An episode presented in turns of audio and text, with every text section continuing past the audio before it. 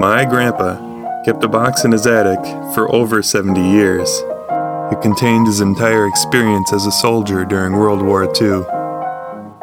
These are the letters he sent home. Hello and welcome to Airmail from Dip. 4136 10th Avenue South, Minneapolis, Minnesota. January 18th, 1945. Dear Dip, how are you feeling?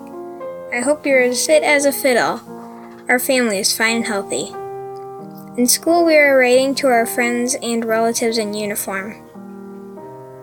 I'm writing this letter in my history class, and I hope you will answer it. Billy also wrote a letter to cousin Errol, who has shipped out. These letters are supposed to be cheerful, so here goes.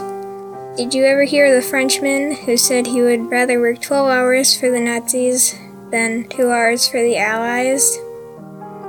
A police German officer rushed him to the German labor recruiting office, who was desperate for help. The officer in charge asked him what kind of work he did. The volunteer replied, I'm a grave digger. Friday, January 19th, our band is giving a concert, and the Glee Club will sing. I play the marimba, and tomorrow another girl and I play solo. I am sure scared. Today, everyone took their report cards around for marks in citizenship. Next week, we take them around for marks which tell what grades we get. I can imagine what mine will be. Here's another joke. Why do people say as smart as a steel trap? asked the talkative boarder. The bored landlady replied, Because they know exactly the right time to shut up. As your birthday is rolling around, I most likely won't be writing you again for some time. I shall take this time to wish you happy birthday.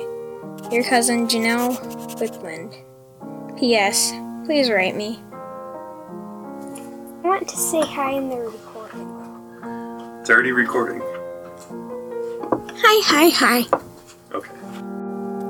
Today's letter from Janelle Wickland was read by my daughter, Annika Olson. Thank you very much, Annika.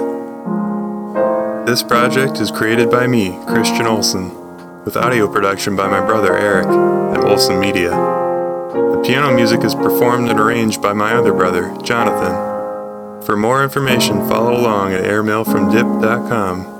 And for more photographs, follow Airmail from Dip on Facebook and Instagram.